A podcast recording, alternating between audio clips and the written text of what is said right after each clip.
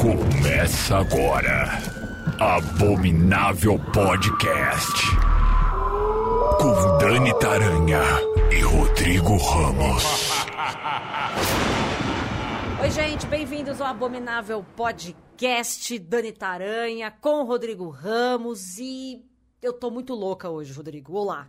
Olá, hoje a gente vai. Ó, vamos deixar todo mundo aí de boca aberta, olhos arregalados, é, chorando em posição fetal no chuveiro. Chegamos a um tema que eu gosto muito, que é filmes com finais perturbadores. Ou como a gente brinca, eu e o Rodrigo, filmes lazarentos. Exato, é o que eu ia falar, né? Finais perturbadores, mas no nosso WhatsApp foi tratado como finais lazarentos. Também são conhecidos como filmes com final mão na teta. Tem várias denominações, você escolhe a que você quiser. E eu quero começar com um filme do Rodrigo, que foi indicação dele, porque a gente ficou, sei lá, meia hora tentando descobrir como é que pronuncia o nome do diretor deste filme. E falhamos miseravelmente. E é por isso que eu quero que você comece com ele, Rodrigo. É, vamos tirar logo o elefante da sala. Exatamente. Tá me dando uma, uma agonia esse negócio. É um filme chamado Possessão, filme de 1981 com Isabelle Gianni, Sam Neill, dirigido. É aí a, a, nossa dúvida, né? Eu procurei aqui no Google, procurei tudo quanto é lugar. Eu vou falar como eu imagino aqui, porque parece que alguém desmaiou no teclado enquanto eu escrevia. Que é o Andrzej Zulawski. Vai ficar assim.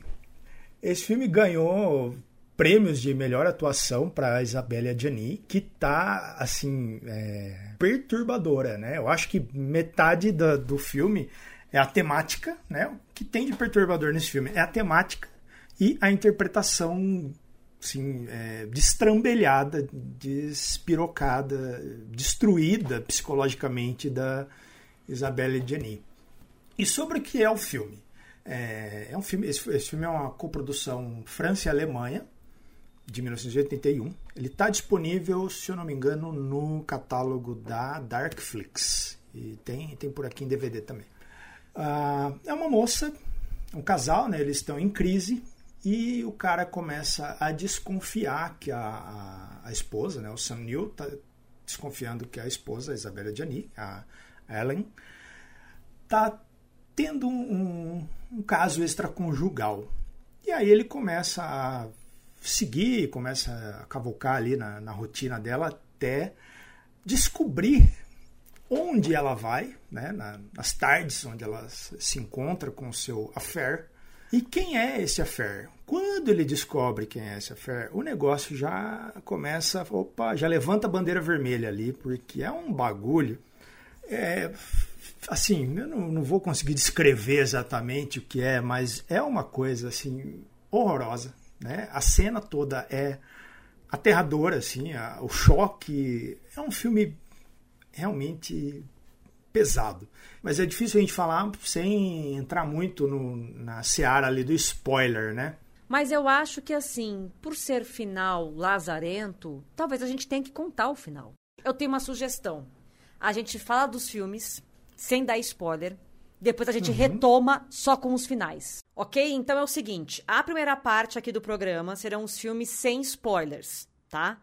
E aí a gente vai avisar, e aí começa a segunda parte, que serão os filmes com spoilers. Que aí você decide se quer ouvir até o final, se quer parar, né? Na outra parte ali. Fica a seu critério, querido ouvinte.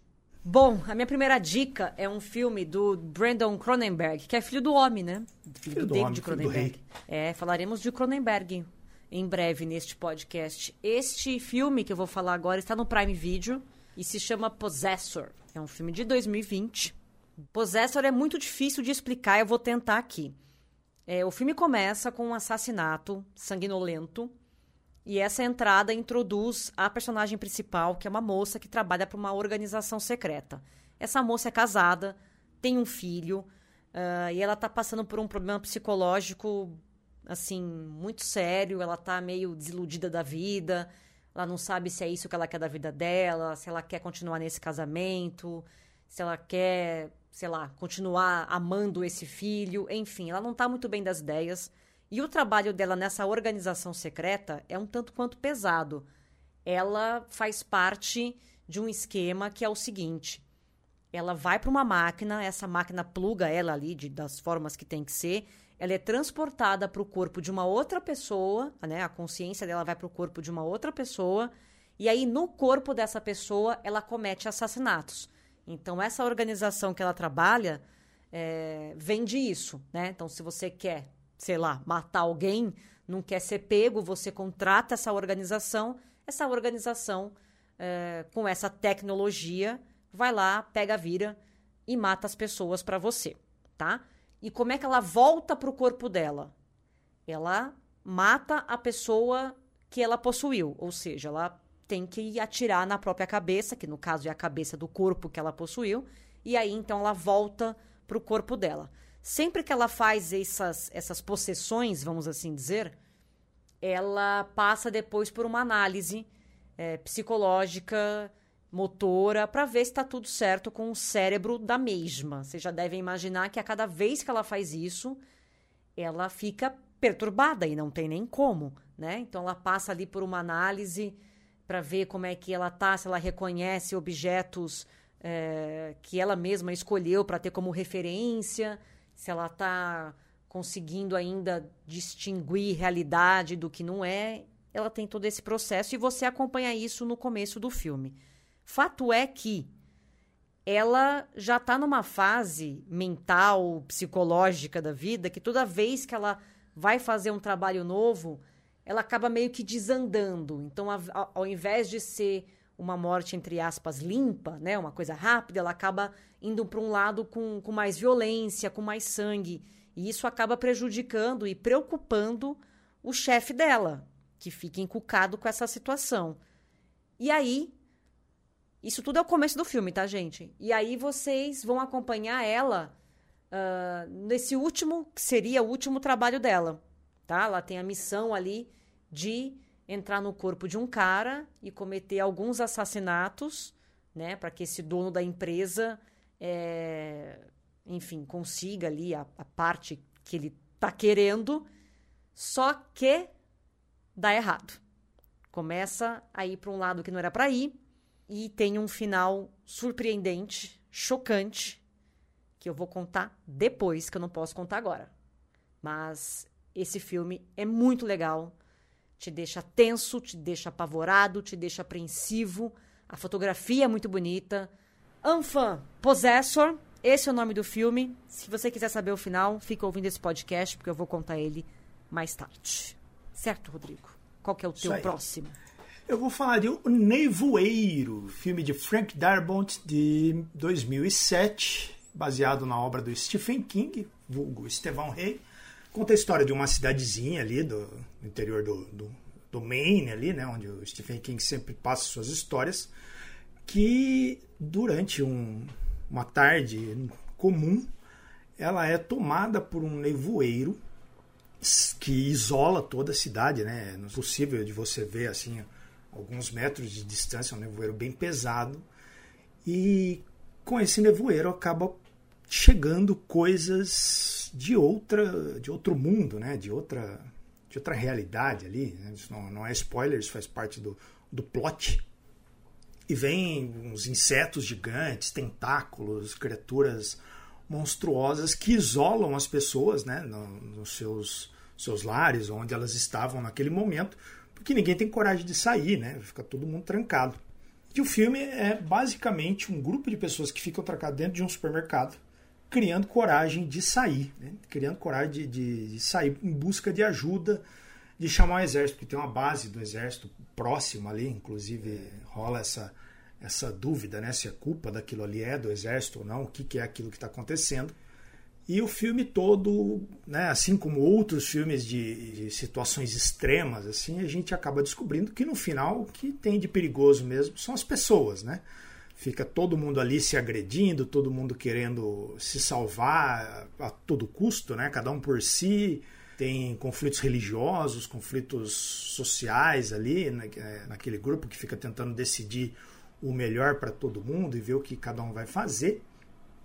E, assim, é um filme ele é pesado já, o, decorrer do filme, né? Mas o final é um dos finais mais soco na cara que eu já É. vi, assim. E é muito impressionante, assim. Esse filme me fez brigar com várias pessoas. porque elas simplesmente não aceitavam que um filme desse, né, de cinemão, assim, tivesse um final daquele, É. porque as pessoas não estão acostumadas com finais que não são felizes, né? E todo mundo fala, não, que absurdo, como que pode, que não sei o quê. Eu falei, bicho, é assim. E, e esse é. o horror da coisa, né? O, toda a história culmina num momento Sim. extremamente triste e, e- e irônico, assim, que é, é o, o que torna o filme tão memorável, assim, mas as pessoas não aceitavam aquilo. Eu achei, foi um fenômeno bastante curioso na época, assim. Então, é um filme que é um filme que inclusive eu acho que ele é mais marcado pelo seu final do que por todo o resto, assim, as pessoas simplesmente ignoram o- toda a discussão política e social que tem antes, as pessoas acabam focando nesse final, É. assim, mas o, o filme como um todo é bem interessante, apesar do, do CGI fuleiro ali que tem em alguns momentos, é bem bom. Eu acho que o Nevoeiro tem um dos finais mais desesperadores do cinema. Uhum. É desesperador o final. É, Meu Deus do céu. Eu lembro de, eu lembro de ficar, não, não, não, não, não. Né? Cara, Nevoeiro é muito bom. Nevoeiro é muito É bom. muito bom. E tem um seriado, né, que tá na Netflix, que é inspirado pela mesma Sim. história. Basicamente conta a mesma história, só que um pouco mais estendido. Mas o filme é, é mais redondinho, assim. E Boa. tem esse final. O meu próximo é um filme que eu assisti tem algumas semanas. Meu Deus do céu. É um filme do Vincent Greshall. Se chama What Josiah Saw. Um filme de 2021. Que tem um baita elenco. Tem aquele ator que fez o Exterminador. Eu esqueci o nome dele agora. Robert. Ele, Robert Patrick. Robert Patrick. Ele também é o, é o pai do Peacemaker, né? Na série do, do Pacificador. Isso. Ele é um baita, ele tem uma cara de psicopata esse homem, né? Esse filme começa apresentando uma família. Então, eles moram numa fazenda, um lugar meio afastado. E entende que é o pai, o filho, o pai é o Josiah, o filho é o Thomas. E tem também o casal de gêmeos, o Eli e a Mary, que num primeiro momento não são apresentados pra gente, mas são mencionados pelo pai. É, eles são adultos, o Eli e a Mary não moram mais na fazenda, cada um tem a sua vida, e mora na fazenda apenas o Josiah e o Thomas. O Josiah é um senhor alcoólatra e é uma pessoa bem desagradável de conviver. Você descobre também que a esposa do Josiah, a mãe, ela cometeu suicídio. E o Thomas, que tá ali com o pai na fazenda ainda, ele é um adulto não muito funcional, assim. Ele é um. Você percebe que tem alguma coisa, é, sei lá, um certo atraso mental, alguma coisa o Thomas tem que não fica muito claro no início. E o Josiah, um belo dia, acorda e diz pro Thomas que ele teve uma visão.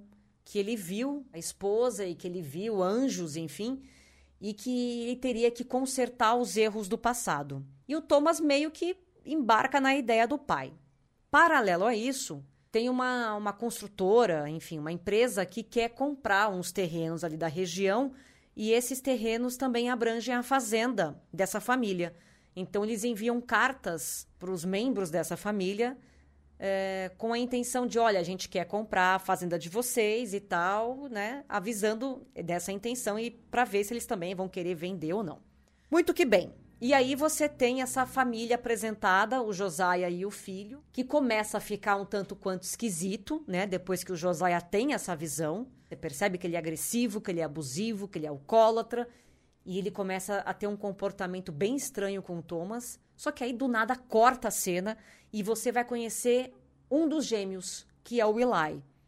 O Eli, adulto, ele mora num trailer, ele tem uma vida bem da sem vergonha, assim. É um cara que não, não construiu nada na vida, viciado, já foi preso, é, roubou, enfim. E ele tá ali, se mete numa confusão com, com um cara que ele tá devendo dinheiro para esse cara, o cara fala, ah, eu quero que você vá lá falar com os ciganos. Enfim, ele se mete numa confusão ali e ele fala, beleza, vou resolver essa questão. E ele também recebe a carta dizendo que a construtora, que a empresa ali quer comprar a fazenda do pai. E aí, nesse, nesse momento, você entende como está a vida, o psicológico e as condições do Eli. Do nada, corta de novo e você vai conhecer a outra filha, que é gêmea do Eli, que é a Mary. Mary está casada, aparentemente dos três irmãos, né, dos três filhos, ela é a que tem uma condição financeira melhor, uma estabilidade social, mas o buraco é mais embaixo. Ela é bem perturbada psicologicamente ela é, não pode ter filhos, ela fez uma ligação de trompas ainda nova, está tentando adotar e não está passando nos testes psicológicos para isso. Ela tem uma relação bem estranha com o marido dela e ela também recebe essa carta dizendo que, uh, que, a, que, a, empresa quer comprar a fazenda e tal. O intuito, então, desse, dessa primeira parte do filme é apresentar os, os personagens porque depois você terá eles reunidos todos na casa, porque daí os, os gêmeos vão até o Josiah e o Thomas para então ter a conversa definitiva, se vendem a fazenda ou não. O que acontece enquanto você está vendo esses, esses núcleos familiares? Você vai acompanhando alguns flashbacks.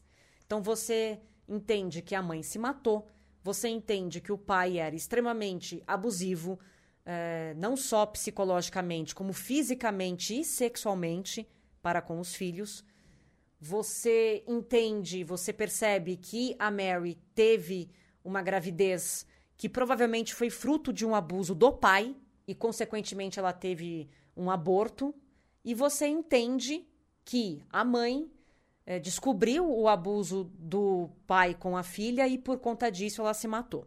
Esse é o primeiro cenário que você tem de What Josiah Sol. Quando a família inteira se reúne naquela fazenda, é aí que o bicho pega. E aí, meus amigos? Meus amigos, vai piorar.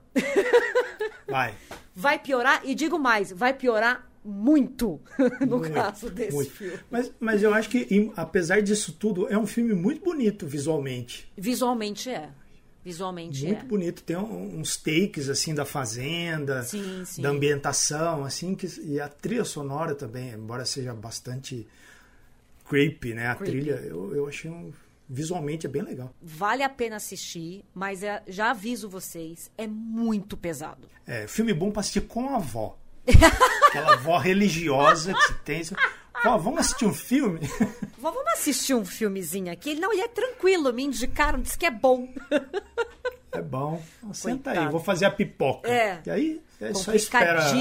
O ato Josiah Sol. cuspir a dentadura longe. Vai. E você fique ligado, então, se quiser saber o final, daqui a pouquinho a gente conta o final, que é o final lazarento, mão na teta deste filme, que é o tema do programa de hoje. Teu próximo, Rodrigo. Eu vou fazer, vou, vou deixar o ambiente um pouco mais leve, pero não mútil. com um filme de 2005, chama A Chave Mestra, que é um filme de Ian Softly. Não Adoro é esses é, nomes um... complicadíssimos. É, o cara tem um I, não é Ian, não é uhum. Ian. Ele tem um é. Softly. A chave mestra tá no Amazon Prime, que foi. tá na Netflix também, que foi onde eu assisti semana, duas semanas atrás. Uhum. Finalmente eu, eu parei para ver esse filme. Que conta a história de uma, uma cuidadora de idosos, né? Que é uhum. Caroline, Caroline, vivida pela Kate Hudson, que vai contratada por uma, uma idosa para ajudar a cuidar do marido que teve um derrame, né? Ele teve um, um surto lá, uhum. não sei exatamente se é um derrame, não sei se isso chega a ser diagnosticado, mas ela, ele tem um, um piripaque ali e fica meio é, como é que fala? Uhum. imóvel, né? Ele não consegue falar, ele não consegue se mover, precisa de ajuda e tal. E aí ela é contatada por um, um advogado da família ali para ela vir ali e ajudar a, a senhora a cuidar do, do marido. Só que ali, né, durante todo esse processo, ela descobre que outras mulheres foram embora, elas não conseguiram ficar ali, e que não se sabe o que aconteceu com o cara, por que ele ficou daquele jeito. É, e aí, né, como ela é uma casona bem grande, assim, ali no, na região da Louisiana, ali perto do, dos, dos pântanos ali, ela recebe uma chave né, da, da, da senhora, né, da, da Violet, que é a chave mestra do título do filme que abre todas as portas. Porém, tem uma porta lá no, no, no sótão que ninguém nunca abriu, segundo a mulher. E ela fica encucada com aquela porta porque foi exatamente onde encontraram o marido, né, que é vivido pelo sempre excelente John Hurt, né, um cara, ele é muito foda, né, era infelizmente, faleceu, mas é muito foda. E ele, mesmo sem poder se, se expressar, né, porque ele está tá paralisado ali, ele consegue deixar o filme ah, ali com aquela interpretação dele. E ela fica encucada com isso. O que aconteceu, né? Por que o cara de repente teve esse, esse surto? O que aconteceu com ele? E ela começa a xeretar no porão, onde a mulher falou que não tinha nada, que não é para ela mexer lá. E ela encontra essa porta atrás de uma prateleira e a chave não abre aquela porta. E aí ela começa a fuça daqui, fuça dali, fuça daqui, fuça dali, consegue abrir a porta e encontra o que provavelmente foi o motivo do piripaque do, do Ben, né? que é o, o marido ali. E aí, meus amigos, aí o bagulho desanda. É, é um filme. E, e, isso é curioso, né? Porque a gente foi, a gente foi do, do 8 ao 800 aqui. Ele é um filme mais pop, né? Eu acho que ele é um filme foi bastante comentado na época que saiu, tá na Netflix e tal. Mas ao mesmo tempo ele, ele atua ali naquele limite, né? Que se, se ele fosse meio filmado como esse que você comentou agora, né, o What Jodiah Só, que daria muito bem para criar um, um climão desse em torno dele, ele ficaria intragável para a maioria das pessoas. Só que ele tem, tem uns nomes conhecidos, né? Tem a Kate Hudson, que é do, do Quase Famosa ali, que é, é, tem uma, uma, uma vibe meio Final Girl ali, muito mais é um filme mais pop, eu acho, mas ao mesmo tempo ele, ele vai surpreender a galera que for pegar. Ah, vamos ver esse filminho de terror aqui na Netflix. Aí de repente, uh, mancada. Tem algum, alguns vícios de, de câmera ali dos anos 2000, né? Tem uns cortes, umas coisas em câmera lenta ali que, que são meio, meio datadas, assim, mas a história em si é bem interessante. Eu gostei bastante, eu gosto muito desse filme. Ele me surpreendeu. No final eu fiquei tipo, Agora eu vou falar de Speak No Evil, esse filme que é falado em três idiomas, dinamarquês, holandês e inglês.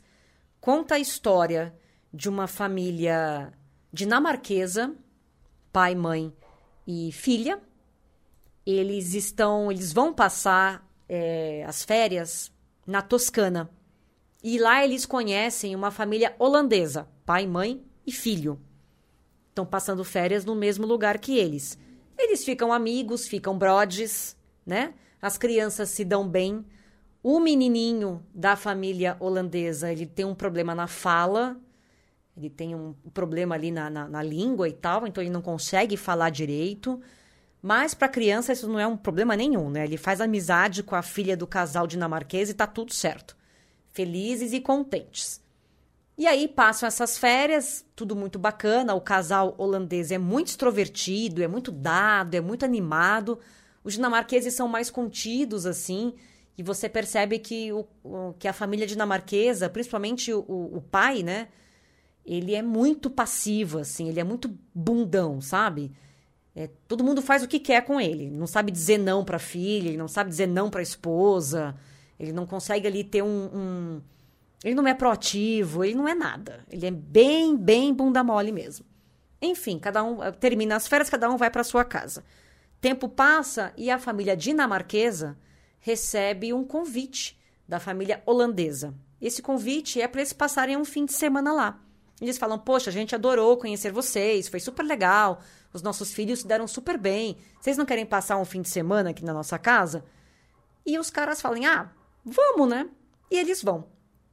Chegando lá, eles moram meio afastados, assim, numa, numa casa meio estilo chácara, assim. Chegando lá, eles são super bem recebidos e aquela animação toda. A menina reencontra o menininho, eles continuam brincando, estão lá felizes da vida e tal. E o que era para ser um fim de semana calmo começa a ir para um lado perigoso, porque essa família que recebeu, né, essa família holandesa, eles são extrovertidos, eles são animados, só que eles são muito abusados. Assim, abusados até demais. E começa a ter umas situações que você fala assim, cara, isso tá errado. Eu não, não, não ia permitir um negócio desse. Então, essa família, dona da casa, começa a fazer uma série de coisas com a família visitante que, se você se coloca no lugar ali do, do, dos visitantes, você fala, mano, eu pegaria minhas coisas e ia embora na hora. Mas nem olhava para trás. E eles não fazem nada. E ele deixa a coisa aí num grau que é muito sério. Até que ele resolve ir embora, porque assim, chegou num ponto que você fala: Meu, se você não pegar o carro e ir embora agora, vai ser muita, muita idiotice. E eles estão indo embora, só que aí a menina fala: Ah, esqueci meu coelhinho, não sei o quê. E, e, e aí o pai fala: Não, a gente compra na cidade. Tal. Aí ela começa a chorar. E como eu falei, né, o pai não tem atitude nenhuma, né, não tem pulso firme para absolutamente nada. Eles voltam para casa dos holandeses. Chega lá, tá os holandeses. Como assim? Vocês foram embora e nem deram tchau? O que, que a gente fez de errado? E aí eles jogam a merda no ventilador. Falam, ó, oh, vocês fizeram isso, isso e isso de errado. E a gente não tá acostumado com esse tipo de coisa, a gente não achou legal, a gente resolveu ir embora. E aí eles pedem desculpas, ele fala, eles falam que esse é o jeito deles, que o jeito deles é diferente mas que não foi por maldade nem nada. E aí eles resolvem ficar, então, terminar ali a estadia. E é quando o, o pai da família dinamarquesa, que é o Bunda Mole, vai conversar com o holandês e ele fala. E ele começa a chorar, inclusive, e ele fala: Poxa, é, a minha vida foi para um lado que eu não queria que, que ela tivesse ido. Eu não sei se eu queria ter esse trabalho que eu tenho. Eu não sei se eu queria estar casado. Eu não sei se eu queria ter essa filha. Eu não sei, a, a vida simplesmente foi me levando e eu fui aceitando. E isso já é uma. Como é que eu posso dizer? Uma justificativa do filme, né? Uma, uma prova do que você assistiu até ali, né? Que o cara realmente não tem atitude nenhuma. Mas vai piorar. E vai piorar muito. É uma porrada, mas não do jeito que vocês estão acostumados a tomar. É um jeito diferente de, de, de ser é, atropelado por um, por um filme. Vale muito a pena. Chama Speak No Evil. Procurem. E boa viagem. E depois eu conto o final pra vocês. Bom, já demos as nossas dicas. E agora tem um que é um consenso universal, né? De final perturbador, de final mão na teta, de final lazarento. Que é o que vai abrir a nossa sessão spoiler, que é o primeiro Jogos Mortais. Filme de 2004, direção do James Wan, maravilhoso James Wan. Filme que nem precisa explicar, mas, enfim, caso você, sei lá, estava em Marte e não lembra de Jogos Mortais, a gente tem ali dois homens, um médico e um fotógrafo, dentro de um banheiro todo sujo, horroroso. Eles estão presos com uma corrente. No meio deles, ali, dentro do meio do ambiente, tem um cadáver. E esse cadáver tem um, um, um gravador. Eles colocam um gravador para tocar e eles descobrem que eles estão fazendo parte de um jogo horroroso onde eles têm que lutar pela própria vida, fazer alguns sacrifícios, né? Diria que bastante nesse caso. E é um filme que eu acho o primeiro Jogos Mortais brilhante. E naquele final, quando você descobre que o cadáver, na verdade, não é cadáver porcaria nenhuma, ele tá vivo, estava vivo o tempo inteiro ali, ele é o assassino, e ele levanta e deixa o sobrevivente, que é o fotógrafo, horrorizado e ele vai embora e tranca o cara ali dentro para ele morrer de fome, inanição e qualquer outra coisa. Eu vi esse filme no cinema e eu saí do filme horrorizada, Rodrigo. é, eu lembro que eu saí bastante indignado também. Falei, como assim, mano? Como? É. Não! É muito bom e é impressionante como ele, ele praticamente se passa em um cenário com três pessoas, Sim. né? Vamos, vamos colocar desta forma. E o cara consegue criar uma história tensa e surpreendente ao mesmo tempo, né? É, é, é como, como a gente sempre fala, assim, tipo, não é o orçamento que não. vai fazer. A gente sempre fala, não falei agora a primeira vez, mas vale a pena. Vamos repetir vamos isso repetir no futuro. sempre isso. como não é um orçamento que faz o filme ser é, memorável, é. impressionante, assim, é a criatividade. E aqui o James Wan tava afiadíssimo. Tava, tava inspirado esse homem. E aí depois virou uma franquia que eu nem vou comentar, porque é... depois eu vou guardar a minha opinião sobre Jogos Mortais no, no capítulo que a gente for falar de filmes que eu detesto. Né? Além dos que eu já falei. Porque depois do primeiro, ele- o primeiro ele é tão perfeito, a construção e o impacto que ele tem é tão espetacular que Sim. qualquer Eu- continuação seria nada. Eu acho um problema que as continuações eles tentam amarrar com o primeiro. Então, aos poucos, eles vão destruindo tudo Sim. o que o filme original tinha de interessante. Bom, então agora chegou o momento dos spoilers, tá? A gente vai falar dos mesmos filmes que a gente falou no início, só que agora vamos contar apenas os finais destes filmes. Então, se você não quer saber o final de nenhum dos filmes que a gente falou até aqui, um beijo pra você. Até o próximo programa. A gente se despede agora. Porém, se você quer saber o final, não desligue esse podcast, porque a gente vai começar a contar neste momento. Bora contar então o final de Possessor pra vocês. Lembra que eu disse que ela tá numa última missão, que ela tem que possuir o corpo de um cara pra poder cometer alguns assassinatos ali? Pois muito que bem, ela faz isso. Acontece que dá errado. Em que sentido? É, ela, de alguma forma ali, na cabeça desse cara que ela invadiu, ele consegue, ele percebeu essa invasão. Então você tem um corpo comandado quase que por duas pessoas, assim. Ele tem noção que ela tá ali dentro, ele escuta ela falar com ele, e aí vira uma coisa extremamente confusa. O chefe dela, que está monitorando tudo, percebe o que está acontecendo, percebe que a missão está em risco, que pode dar tudo errado e que pode virar uma, né, uma caca enorme. Ele então parte para tentar ajudar ela e fazer com que ela termine a missão. E qual que é a ideia do chefe dela? Vou possuir o corpo de alguém que ela ama muito para convencê-la a encerrar essa missão que ela precisa encerrar. Né? Ela precisa voltar para o corpo dela e ela não tá querendo, ela tá dentro do corpo do cara. Ela precisa matar o cara para poder voltar e ela não quer. Então eu vou né, arrumar uma forma. E qual que é a forma que o chefe arruma? Possuindo o filho dela. Então ele entra dentro do filho dela e o filho vai de encontro a ela, né, numa situação caótica. Eu tô resumindo, bem resumindo, viu, gente? Porque o Possessor ele é realmente complicado e mesmo com esse spoiler, eu se fosse você assistiria o filme, porque eu, tô deixando de falar um monte de coisa importante aqui, porque tem que assistir para poder acompanhar, é meio complicado esse trem. Bom, como eu falei, ele acaba. O, o chefe entra no corpo da criança, na mente da criança, né? Para tentar convencer a mãe a, a- a encerrar o caso. E quando está mãe e filho de frente para o outro, e a mãe não sabe que o filho tá, né, né na, na- com, essa, com essa intervenção, a mãe, ao, ao invés de fazer o que o filho está pedindo, a mãe mata o próprio filho. E é aquela coisa que você olha e fala: Meu Deus do céu. Ela mata o próprio filho e depois sai daquele corpo que ela tá. E a hora que ela tá fazendo aquela checagem, né? Que sempre ela faz a checagem, sempre que ela termina uma missão, você percebe que o pouquinho de empatia e respeito pela vida e por qualquer outra coisa que essa mulher tinha, ela perdeu. Assim, e ela perdeu muito antes, né? O próprio ato dela matar o próprio filho já foi um sinal de que ela já tinha perdido eh, tudo na vida, né? Tudo aquilo que ela amava já tinha sido esgotado e estava tudo entregue à violência mesmo. E, e ficou por isso. E a cena final é muito impactante, assim, quando você percebe que, a- que ali já não tem mais nada, assim, sabe?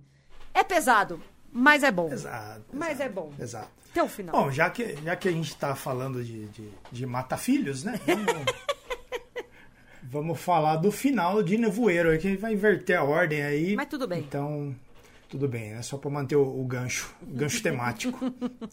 É, no final do Nevoeiro, né, a galera tem um, um grupinho ali consegue é, sair e conseguir conseguem pegar um carro, né, é formado pelo o pai, né, que é o personagem principal ali vivido pelo Thomas Jane, o filho dele, uma vizinha, né, que que é amiga dele ali, e um outro um senhorzinho, né, são quatro quatro pessoas com ele. E eles têm uma arma com apenas. Então são cinco personagens, eles têm uma arma com quatro balas. É isso? Eu acho que é isso. Se eu não me eu engano, acho que é é isso. mesmo. É- Eu não lembro se eu estou descartando algum personagem, mas O, o, o grosso do filme está aí. E aí eles tentam sair daqui, sair dali, eles não. Eles percebem, né, quando eles estão fugindo dentro daquele carro, eles percebem que está tudo destruído, né, a cidade totalmente tomada por criaturas é, Lovecraftianas que uhum. é, né, fogem né, à, imaginação da galera, eles não conseguem entender o que está acontecendo, eles não conseguiram falar com o exército, é, o dia está amanhecendo e eles não, não viram ninguém aparecer para ajudar e tal. Então eles acabam chegando à conclusão de que aquilo é uma coisa é, global. E aí eles tentam fugir, acabam chegam só até um certo, um certo ponto. E aí eles tomam a decisão cruel de se matar. Só que não tem bala para todo mundo. Então Sim. os adultos, o pai mata o filho, os adultos ali se matam. E quando ele está lá sem o que fazer, a neblina começa a se dissipar e o exército passa é, sentando bala né, no, uhum. nos monstros, botando fogo, matando as criaturas todas que estão ali. E o, o, pior de tudo, né, que é o, o acho que o, a cereja desse bolo de, de tragédia é quando passa o caminhãozinho do exército com a mulher que saiu lá no começo. Nossa. Que ninguém queria deixar ela sair. É né? Meu, você tá louco, você vai morrer. Você, não, vou, vou. E ela sai. É. E aí, quando todo mundo ali no carro se matou, só ficou o pai, porque ele achou que, que eles iam morrer, né? eles iam uhum. ser atacados pelas criaturas, eles não tinham o que fazer. Passa o caminhãozinho com todo mundo ali, que eles salvaram, inclusive essa mulher que saiu lá no começo, e que ninguém teve coragem de sair acompanhando ela. É um final que, rapaz. O cara sacrifica o próprio filho os amigos né? e pensa, não, deixa que eu fico por último, se eu for é, morrer eu fico, né? comido né? eu, pelos eu bichos, beleza. E a hora que ele sai do carro para se matar, porque é isso que ele vai fazer, uhum. tudo fica bem! Tudo, tudo fica, fica bem. bem. A neblina some, os é. monstros morrem, o exército chega. E ele fez tudo isso à toa. Ele matou o filho à toa. Cara, quando acontece. A cara do Thomas Rapaz, Jane nessa. Thomas hora. Jane destruindo nesse, porque ele, ele é um ator, confesso, limitado. Né, Super né? limitado. Eu, simpati, eu, simpatizo muito com ele. E esse, nesse filme, ele tá. Esse, esse final. Cara, esse final é de partir o coração. Bora pro final então de What Josiah Saw. Como eu disse para vocês, a família inteira então se reúne na fazenda para discutir se eles vão vender a fazenda ou não. Então os irmãos chegam lá, os gêmeos, a Mary e o Eli, encontram Thomas e eles começam a conversar e aí algumas coisas começam a ser reveladas. Primeiro, a gente descobre que o Josiah, que é o pai deles e que estava conversando com Thomas esse tempo inteiro, na verdade está morto há muito tempo. É, o, o ele é uma alucinação do Thomas. Thomas é um adulto que cresceu muito perturbado, uh, teve uma família, a mulher se divorciou dele, ele perdeu a guarda do filho, ele meio que não pode ver o filho, e ele deu uma surtada. Ele já não era muito bem né, das ideias, e com isso ele surtou. E ele então começou a ver o próprio pai falecido e, o, e veio com essa história de corrigir os erros do passado. O que são esses erros do passado? O Thomas acredita que os irmãos tiveram um caso, engravidaram, fizeram um aborto, a mãe descobriu, se matou para, sei lá, tentar ali disfarçar, para o Thomas também não, não descobrir, eles inventaram que uh, o filho era do abuso do pai, e aí então eles se reuniram e mataram o próprio pai. É isso que o Thomas acredita. O que você que está assistindo acredita? Que o Thomas está surtado, completamente doido, que realmente foi o pai que estuprou a própria filha, que realmente ela teve esse filho uh, do pai. A mãe descobriu e se matou. E eles então se reuniram para matar o próprio pai, porque é isso que acontece, eles realmente mataram o próprio pai. É, todos ali cúmplices daquele assassinato. E o pai foi enterrado no mesmo terreno ali, junto com o filho abortado da, da Mary. E o Thomas, enlouquecido, na cabeça dele, ele tem que matar os gêmeos, porque eles são pecadores, né? É, o pai era pecador e eles mataram o pai. A mãe presenciou aquele pecado e se matou e está sofrendo no inferno, segundo o, o Thomas. E ele então, para dar paz para a mãe, para corrigir os erros do passado, ele tem que matar os gêmeos. E aí ele começa a, a discussão dentro da casa, começa uma baita de uma bagunça. E o Thomas consegue matar o Eli primeiro. E até o último minuto ele tá ali é, com a Mary e a Mary falando: Thomas, não é isso, Thomas, você tá, você tá atrapalhado, Thomas, pelo amor de Deus. Tentando explicar pro Thomas que ele tá surtado, ele tá alucinado, que não tem nada a ver o que ele tá falando. Mas é tarde demais e o Thomas também mata a Mary. E aí você fica: poxa vida, eu não acredito que num surto desse cara ele fez essa bobagem, né? É, caramba, o que, que vai acontecer agora? Bom, quando você pensa que o filme acabou, o que já é chocante demais, né? Até ali, vem um choque que é o choque que encerra o filme brilhantemente.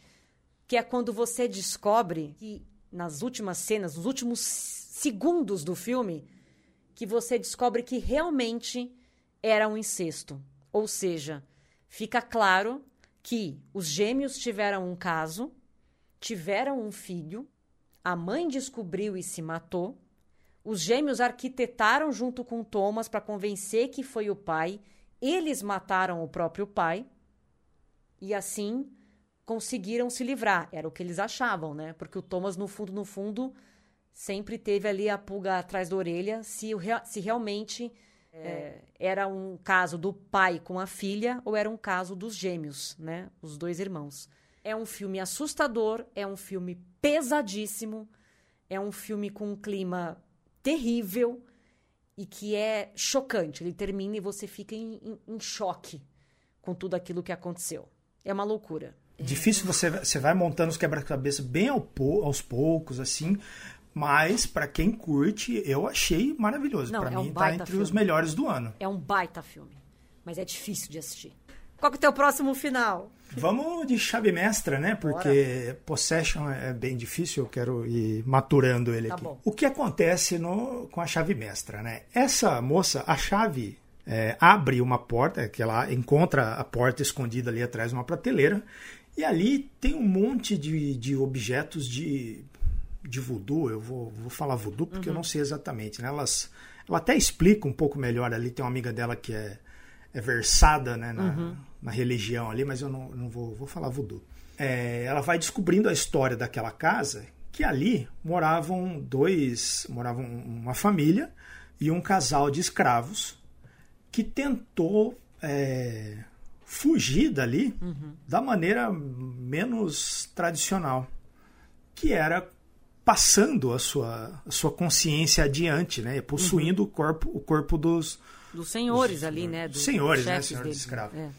E aí, durante. ele- Eles tinham os rituais que as crianças acabaram descobrindo. E é, foi durante uma noite de uma festa ali que o pessoal foi procurar as crianças e encontrou elas brincando né, com, com os negócios de voodoo. E aí, ah, que absurdo e tal, levaram o casal para fora e mataram o casal. Né? Eles enforcaram eles puseram fogo. Só que né? Ali o negócio começa a desandar já, né? Nesse momento, assim, porque você não entende, mas a coisa vai, vai desandar lá para frente. As crianças já não eram mais as crianças. Sim. Eles mataram as crianças né, no corpo do- dos escravos e os escravos ficaram ali na, na- vivendo como, como os filhos do- dos senhores ali. O tempo passou e eles foram repetindo isso de tempos em tempos. Quando o o marido descobriu, né, o John Hurt, eu esqueci o nome do personagem, descobriu o que tinha naquela casa. A mulher usou uma magia ali de voodoo nele para trocar ele de corpo com o advogado da família. Sim. Então, o advogado da família é o escravo lá do começo. E eles estão procurando uma nova pessoa, né, uma nova enfermeira ali, para trocar o corpo da velha, né, da senhora, com a enfermeira.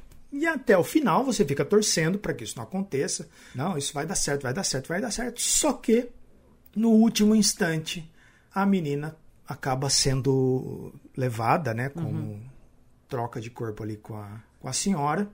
A polícia chega, né? Ela tá lá toda arrebentada, né? A, Sim. a véia. O cara também tá paralisado todo ali, porque ela com a magia voodoo. E fica, termina com os dois é, jovenzinhos de novo, vendo a ambulância levando o casal embora ali. Ou seja, eles se conseguiram de novo. Eles conseguiram de novo e eles estão fazendo isso há mais de 100 anos. Sim. Estão trocando e de vão corpo continuar sempre. inteiro. Conforme eles envelhecem, eles atraem novos, né, Sim. novas pessoas. Nesse caso, eram, eles atraíram o advogado para lidar com as questões da, de da- vender a casa e tudo mais. E a enfermeira para cuidar do, do cara. E ele fica tentando avisar ela o tempo todo, assim, com, com o olhar, né? E é o que eu falei, tem a cena Sim. que ele tenta fugir, É. se arrastando pelo telhado da casa, É que é agoniante. coitado. Ai, gente, dá muita dó. É um, é um filmaço, É assim, legal, viu? Eu cara, achei. é me surpreendeu. Contando agora, eu senti assim um, um- tem, um- tem uma coisinha errada aí nessa coisa do escravo ser o vilão, mas é, vamos, É. vamos ignorar isso. Mas a história em si, tirando essa parte, ela é muito legal, né? É, mais um onde o mal vence. Bora pro final então de Speak No Evil. Bom, como eu disse pra vocês, a família ia embora, acabou voltando, né? O cara fez esse desabafo ali com o holandês, chorou, disse que a vida dele ele nunca tomou nenhuma atitude, ele nunca fez nada que prestasse. Durante a madrugada, o, o bunda mole, vamos assim dizer, né? Que é o dinamarquês. Ele escuta um barulho, ele acorda e ele vai é, andar pela, pela, pela propriedade. Ele vê ali um- uma espécie de celeiro, ele entra naquele lugar e ele acha várias fotografias de várias famílias e várias crianças. E nessas fotografias ele encontra o menino da família. E aí ele percebe que este menino que tem um problema na fala, que é filho deste casal, na verdade não é filho porra nenhuma. Você percebe que eles sequestraram esse menino.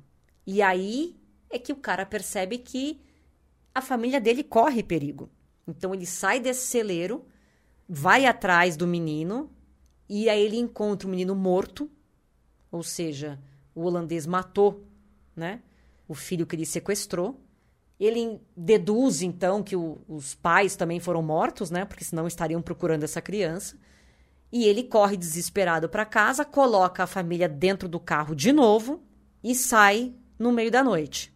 Só que é óbvio que o holandês já estava com tudo no esquema, ele sabotou o carro do dinamarquês, do bunda mole. O carro não vai muito longe, o holandês já sabia disso.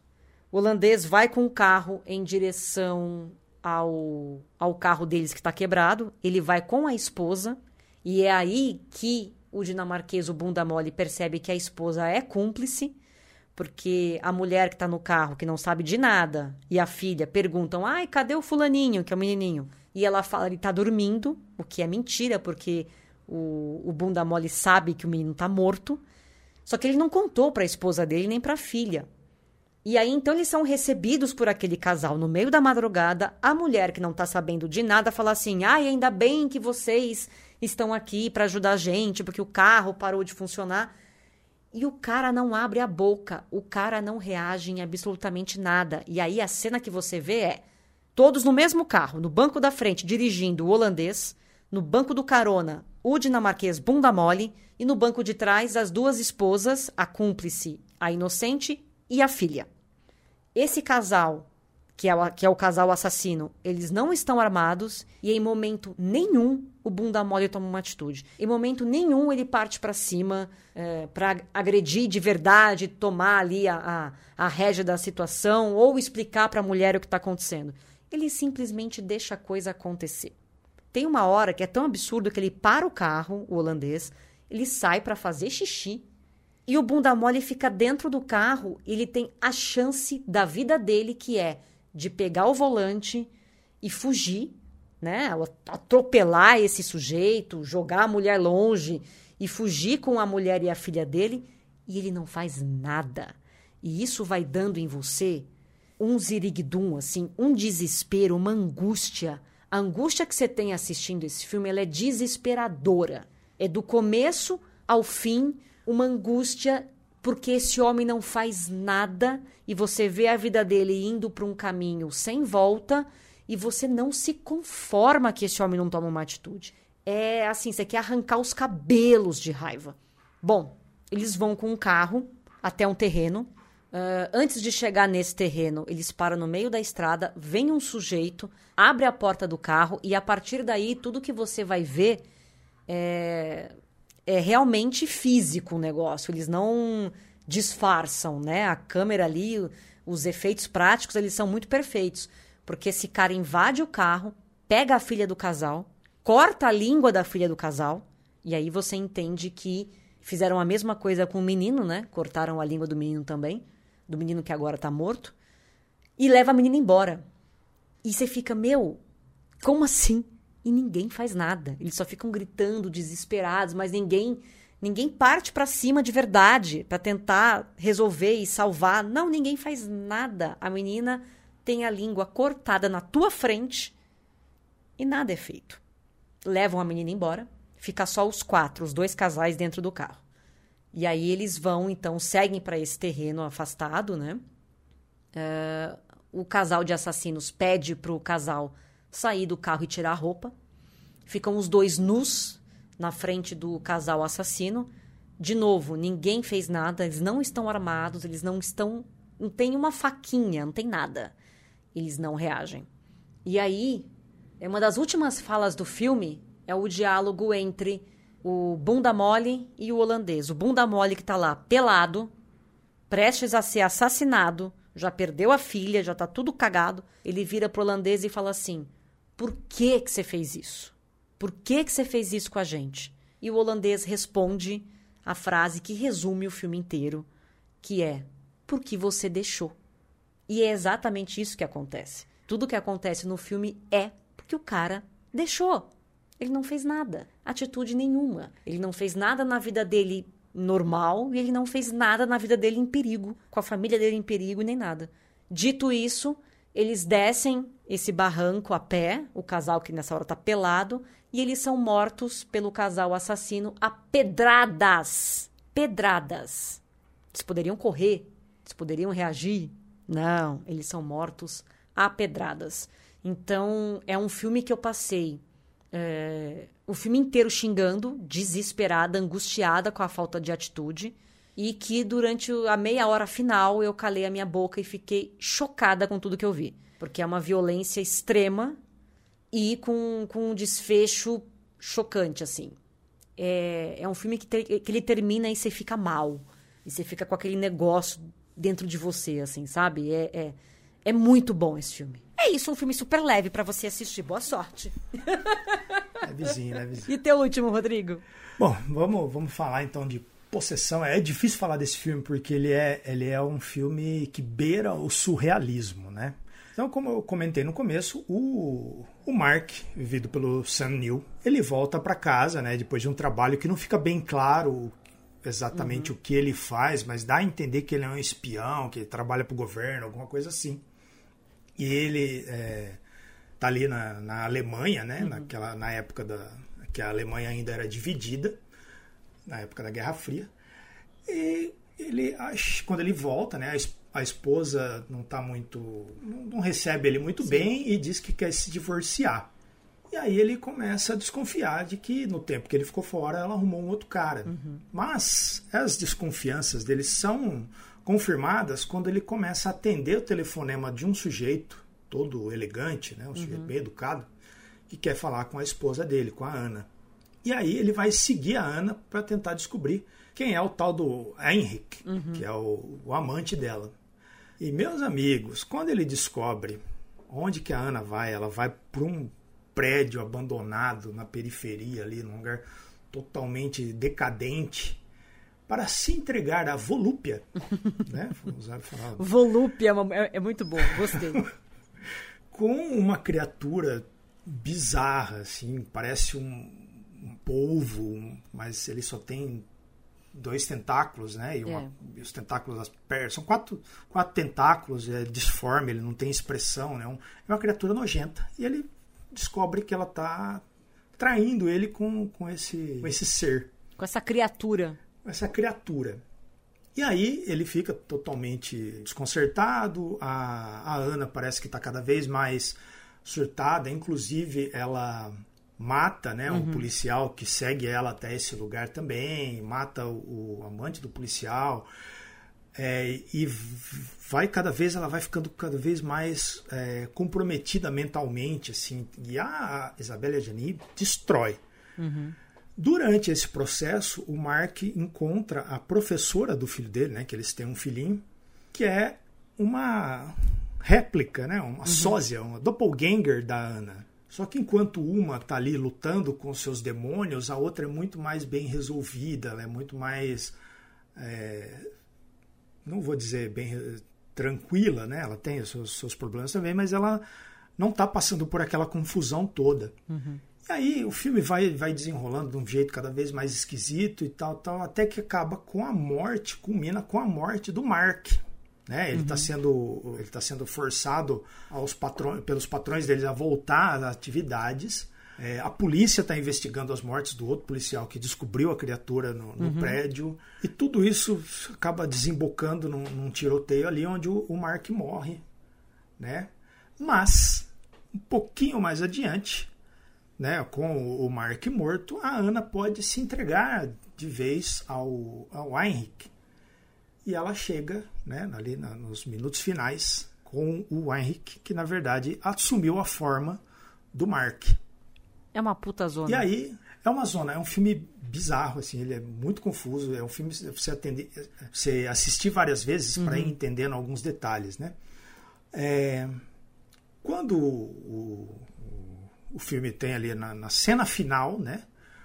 O casal tá em casa, toca a campainha, abre-se a porta ali, né? Ela fala, ah, não, não vai, não abre, não, não, esquece isso e tal, tal, tal.